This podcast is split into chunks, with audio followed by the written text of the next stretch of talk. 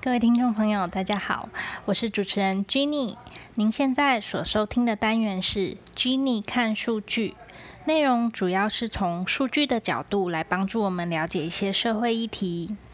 今天是 Jenny 看数据的第五集。这个单元录制的当下是二零二一年的六月，六月刚好是同志骄傲月，所以今天 Jenny 看数据这个单元就来关心一下 LGBT 的相关数据。以往的单元中，我们会先了解全世界的数据，然后再看台湾的状况。不过今天进行的方式会有些不同。我想先带大家了解 LGBT 里面的 T，也就是跨性别者 （Transgender），而且是夏威夷的跨性别者。会特别带大家看夏威夷跨性别者相关数据的原因，是因为我在二零一九年刚好去了一趟夏威夷做短期进修，其中一个专案就是了解夏威夷当地的性别平权状况。其实，在夏威夷的传统文化里面，有着一种叫做马户的第三性别，马户 （M A H U）。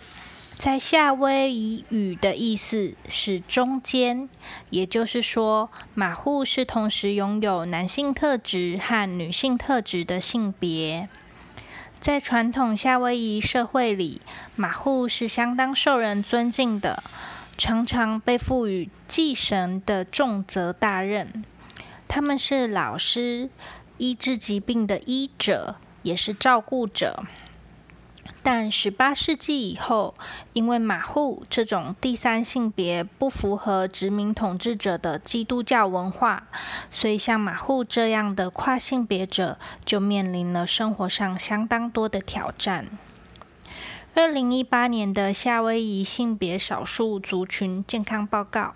他们特别针对夏威夷跨性别的青少年做了许多的调查，并且和顺性别的青少年做了比较。这边所说的跨性别，是指一个人的性别认同和他出生时的指定性别不同。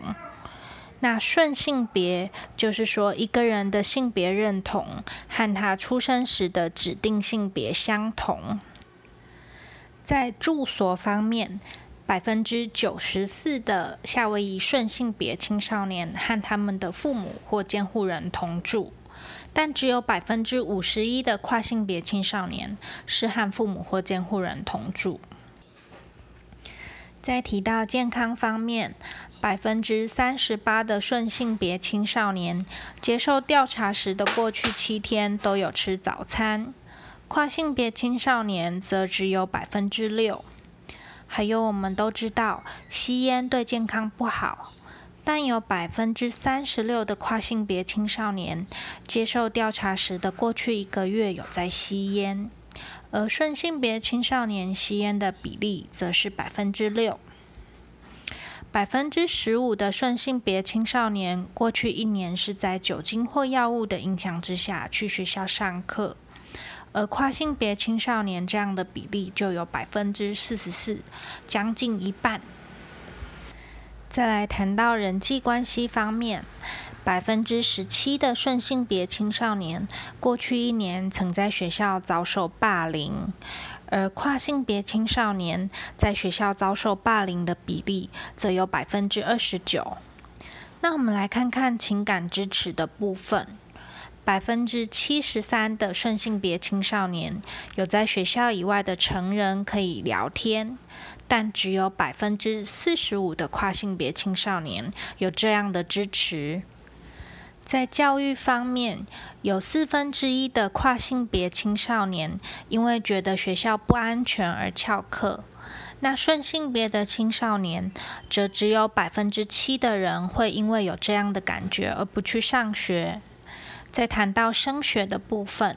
百分之七十一的顺性别青少年会去上大学。但跨性别的青少年则只有百分之三十三的比例会去完成高等教育。最后，有百分之五十的跨性别青少年接受调查时，在过去的一年内曾经尝试一次以上的自杀行为。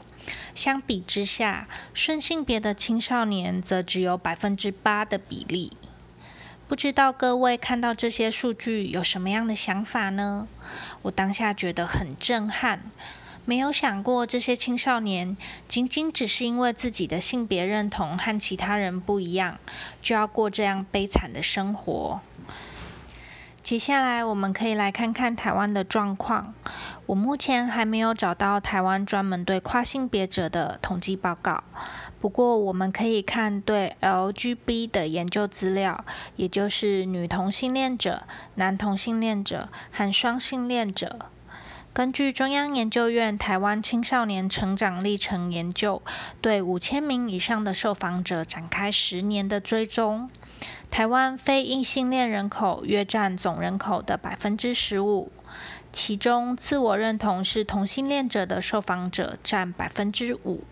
双性恋者比例则是占百分之十。也就是说，大约平均每六个人中就有一位是非异性恋者。可见，非异性恋者在台湾并不是少数。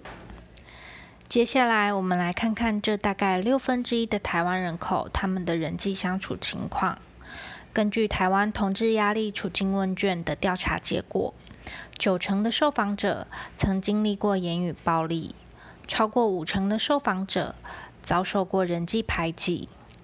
百分之十四的受访者遭受过直接的肢体暴力。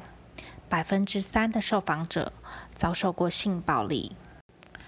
从这个数据，我们可以得知，台湾同志朋友所处的人际环境还是有许多不友善的地方。虽然台湾在二零一九年成为亚洲第一个同志婚姻合法化的国家，让爱可以跨越肤色、国界、种族，还有性别，但平权仍然还有好长的一段路要走。好啦，今天的单元就分享到这里。如果你觉得这些资讯对你有帮助，请帮我按赞、订阅和分享给更多的人知道，这是鼓励我继续创作最棒的支持。也欢迎你留言告诉我你的感想，或提供想了解的社会议题让我知道，我可以慢慢将他们安排进 Jenny 看数据这个单元。再次感谢你的收看，我们下支影片见啦！